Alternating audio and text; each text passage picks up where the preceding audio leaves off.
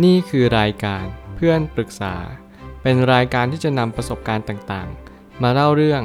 ร้อยเรียงเรื่องราว ให้เกิดประโยชน์แก่ผู้ฟังครับ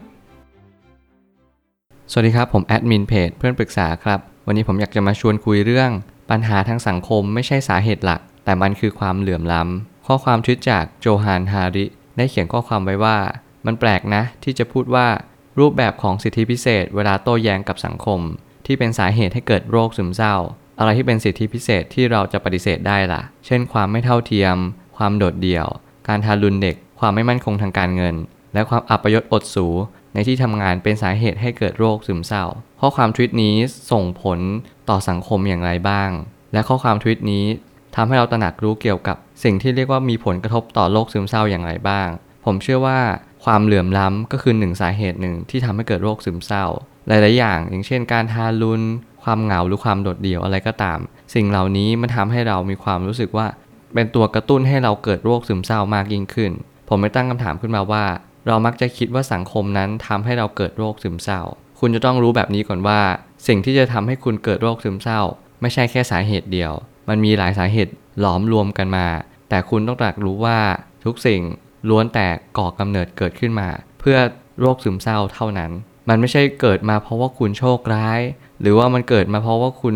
ดวงแย่ สิ่งนี้คือสิ่งที่สำคัญที่คุณจะรู้ว่า อ๋อ มันแค่เป็นปัจจัยให้เกิดโรคซึมเศร้า ถ้าคุณรู้และเท่าทันมัน คุณก็จะไม่เป็นโรคซึมเศร้า สาเหตุหลักน่าจะมาจากความไม่เท่าเทียมกัน มันคือความเหลื่อมล้ำทางสังคม สิ่งที่ผมจะพูดต่อไปก็คือ เมื่อไหร่ก็ตามที่เราเรียนรู้เรื่องของสิทธิพิเศษ เราจะเรียนรู้ว่า ทุกคนล้วนไม่เท่ากันอยู่แล้วเขาสิทธิพิเศษเนี่ยมันบ่งบอกว่ามนุษย์เรามีความเหลื่อมล้ำโดยธรรมชาติไม่ว่าจะเป็นสติปัญญา ความงดงามหรือความไม่งดงามของร่างกาย หลายคนอาจจะมองว่า เออ แล้วเราจะนำความยุติธรรมนี้ได้ยังไง บางทีเราไม่มีความยุติธรรมให้กันเลย คนบางคนหน้าตาดี คนบางคนหน้าตาไม่ดี คนบางคนร่ำรวย คนบางคนไม่ร่ำรวย เนี่ยคือสิ่งที่มันเหลื่อมล้ำกันโดยธรรมชาติอยู่แล้ว ซึ่งมันไม่ได้เกี่ยวกับสังคมเท่าไหร่หรอกมันก็เกี่ยวกับการที่เรา มีความลดหลั่นกันอยู่แล้ว หลาย ๆ ครั้งประสบการณ์ชีวิตก็ย่อมแตกต่างกันบางคนชีวิตดีมาก ไม่เคยเจอปัญหาอะไรในชีวิต บางคนเจอปัญหาอะไรชีวิตมาก แต่เนี่ยคือคำถามต่อไปว่า เจอหรือไม่เจอสำคัญอย่างไร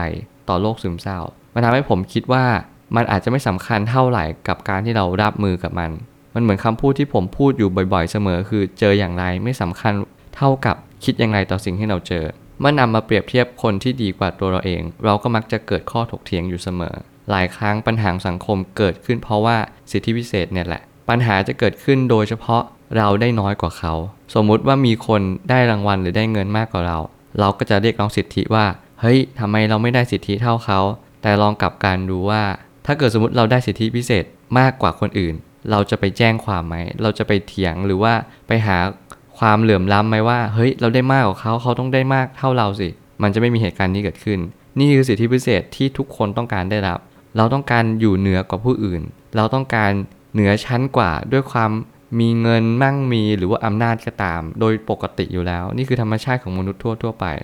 ทุกเหตุการณ์ที่เข้ามาในชีวิต ล้วนแต่มาชี้แนะให้เราปฏิบัติกับเหตุการณ์นั้นอย่างไร สิ่งที่คุณจะต้องเรียนรู้และเน้นย้ำกับตัวเองก็คือ คุณเจออะไรไม่สำคัญเท่ากับคุณคิดอย่างไรกับสิ่งที่คุณเจอ เมื่อไหร่ก็ตามที่คุณรู้แบบนี้แล้ว คุณจะรู้ชัดว่า คุณจะไม่เสียเวลาไปกับสิทธิพิเศษ มากกว่าการที่คุณมารักษาจิตใจด้วยตัวของคุณเอง เหตุการณ์ไม่เป็นตัวบ่งบอกของชีวิต หลายครั้งที่เราได้ยินเรื่องราวมากมาย เช่นโดนข่มขืนในวัยเด็ก มีบุคคลที่สำคัญในโลกมากมาย ที่เขาเติบโตมาและเขาบำบัดด้วยตัวของเขาเอง เขาเชื่อว่าคนเหล่านี้ก็จะต้องได้รับผลกรรมในสิ่งที่เขาทำอย่างแน่นอน เราไม่จำเป็นต้องทำอะไร เราแค่รักตัวเองให้มาก แล้วก็ใช้ชีวิตต่อไป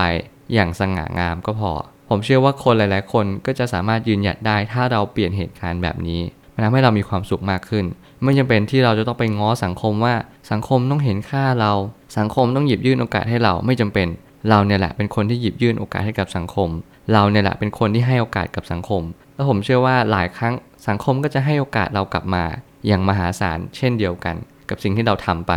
สุดท้ายนี้ทุกอย่างล้วนหลอมรวม ให้เป็นโรคซึมเศร้า ไม่ใช่เพียงอย่างใดอย่างหนึ่ง คุณจะต้องรู้ว่าสารที่เป็นตัวก่อกำเนิดโรคซึมเศร้า ไม่ได้อยู่ที่ภายนอกอย่างแน่นอน ทุกอย่างอยู่ที่ตัวคุณ ถึงแม้โจฮันจะพูดเสมอว่ามันประกอบเข้าด้วยกัน แต่ผมก็ให้น้ำหนักเสมอว่า เราอาจจะมีภายใน